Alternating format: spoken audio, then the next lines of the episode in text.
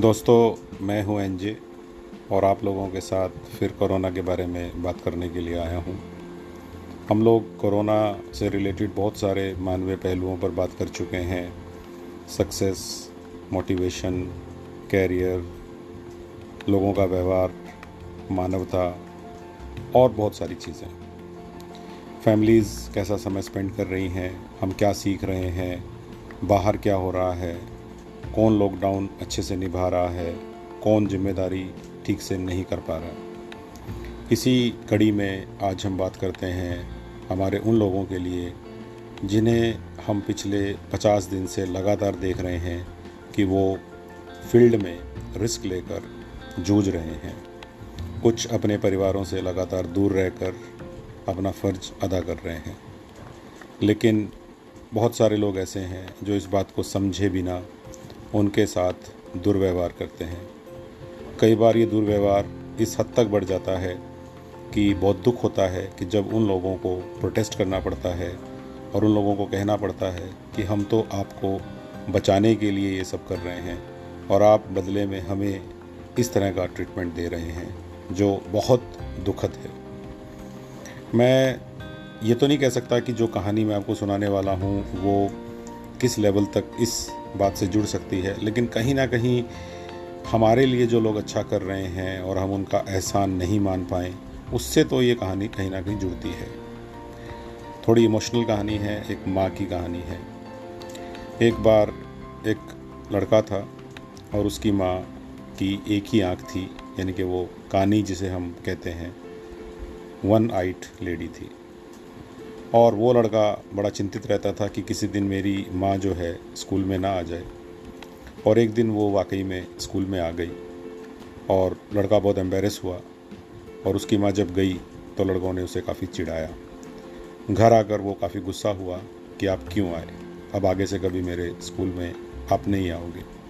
माँ ने कहा, ठीक है, मैं कभी नहीं आऊँगी। उसके बाद कभी कहीं किसी फ़ंक्शन में, बाज़ार में वो अपनी माँ के साथ जाना अवॉइड करता। और उसने ठान लिया था कि जैसे ही वो पढ़ लिख कर कुछ बनेगा, वो बाहर बस जाएगा। और उसने ऐसा ही किया। जब वो अपनी माँ की मेहनत से कुछ बना तो अपनी माँ को छोड़कर वो बाहर चला गया और वहाँ उसने शादी कर ली, उसके बच्चे हो गए। एक दिन अचानक वो देखता है कि उसकी माँ उसके घर के गेट पर खड़ी है। उसे बहुत गुस्सा आया और उसके बच्चे अपने घर से निकलकर उस औरत को देख रहे हैं। बच्चों को बिल्कुल भी पता नहीं है कि वो असल में उनकी दादी है। माँ के दिल में बहुत अरमान है कि अपने बेटे से तो मिले, लेकिन अपने पोतों को भी गले लगाए। उनकी मासूमियत देखकर उस माँ का दिल कर रहा है कि काश वो उन्हें अपनी गोद में उठा पाती, उन्हें बहुत अच्छे से अपने गले से लगा सकती, प्यार करती। लेकिन बच्चे उस औरत की शक्ल देखकर डर गए, रोने लगे। उसके बेटे को बहुत ज़्यादा गुस्सा आया। उसने माँ को धक्के मार के बाहर निकाल दिया और कहा कि अब कभी मत आना। माँ वापस चली गई। उसे कुछ महीनों बाद एक चिट्ठी मिली अपने स्कूल से कि रीयूनियन है। उसने अपनी पत्नी को झूठ बोला बिज़नेस के प्रपोज़ल का और स्कूल यूनियन में भाग लेने के लिए अपने गाँव चला गया। रीयूनियन के बाद उसे लगा कि एक बार मिल आता हूँ, देख आता हूँ घर को। और जब वो अपने पुराने घर में गया तो उसे पता चला कि उसकी माँ मर चुकी है। उसे बिल्कुल भी रोना नहीं आया। पड़ोसियों से बात की, उन्होंने कहा कि जाते समय तुम्हारी माँ इस मकान की चाबियाँ और ये चिट्ठी देकर गई थी। उसके बेटे ने वहीं चिट्ठी को पढ़ना शुरू किया, जिसमें लिखा था कि मेरे प्यारे बेटे, मुझे पता है कि मैं तुम्हारे घर आई, तुम्हारे बच्चों को डरा दिया, मुझे बहुत दुख है, सॉरी। और मुझे ये भी पता लगा कि तुम रीयूनियन के लिए आ रहे हो। लेकिन मैं बिस्तर से नहीं निकल पाऊँगी। मैं तुम्हारे स्कूल के बाहर आकर तुम्हें देखना चाहती थी, लेकिन मेरी टांगे, मेरा शरीर, मेरा साथ नहीं दे रहा है। ज़िंदगी भर मैं तुम्हारे लिए एक कांस्टेंट एम्बेरसमेंट रही हूँ। लेकिन मैं तुम्हें ये बता दूँ कि तुम छोटे थे और तुम्हारा एक एक्सीडेंट हुआ, तुम्हारी एक आँख चली गई। माँ के तौर पर तुम्हारी उस आँख को जाते हुए देखकर मेरी ममता जागी और मुझे लगा कि मैं तुम्हें एक आँख के साथ बढ़ते हुए नहीं देख सकती। इसीलिए मैंने मेरी आँख देकर तुम्हें रोशनी दी। और आज मैं देख सकती हूँ कि मेरा बेटा सारी दुनिया को देख रहा है, बहुत अच्छी जगह पहुँच गया है और कहीं ना कहीं मेरी एक आँख उसके साथ है। तुम्हें बहुत प्यार तुम्हारी माँ।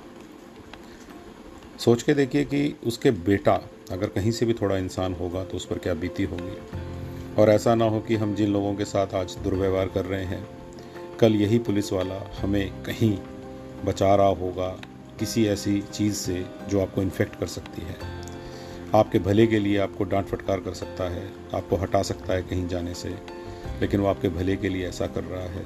डॉक्टर के साथ आकर आपको समझा रहा है कि आप टेस्ट करा लो तो उसका साथ देना चाहिए। आपकी लोकेलिटी में, आपके नेबरहुड में, आपकी कॉलोनी में, आपके आसपास किसी व्यक्ति को इलाज की ज़रूरत के लिए वो आपके यहाँ आया है। तो डॉक्टर को, पुलिस को, प्रशासन को, सफ़ाई कर्मचारियों को, जो भी लोग उनके साथ आए हैं, उनका सम्मान नहीं कर सकते तो कम से कम तिरस्कार मत करिए, उनके साथ दुर्व्यवहार मत करिए, वरना ऐसा ना हो कि एक दिन हमें पछताना पड़े कि हम ये क्या कर रहे थे। जय हिंद।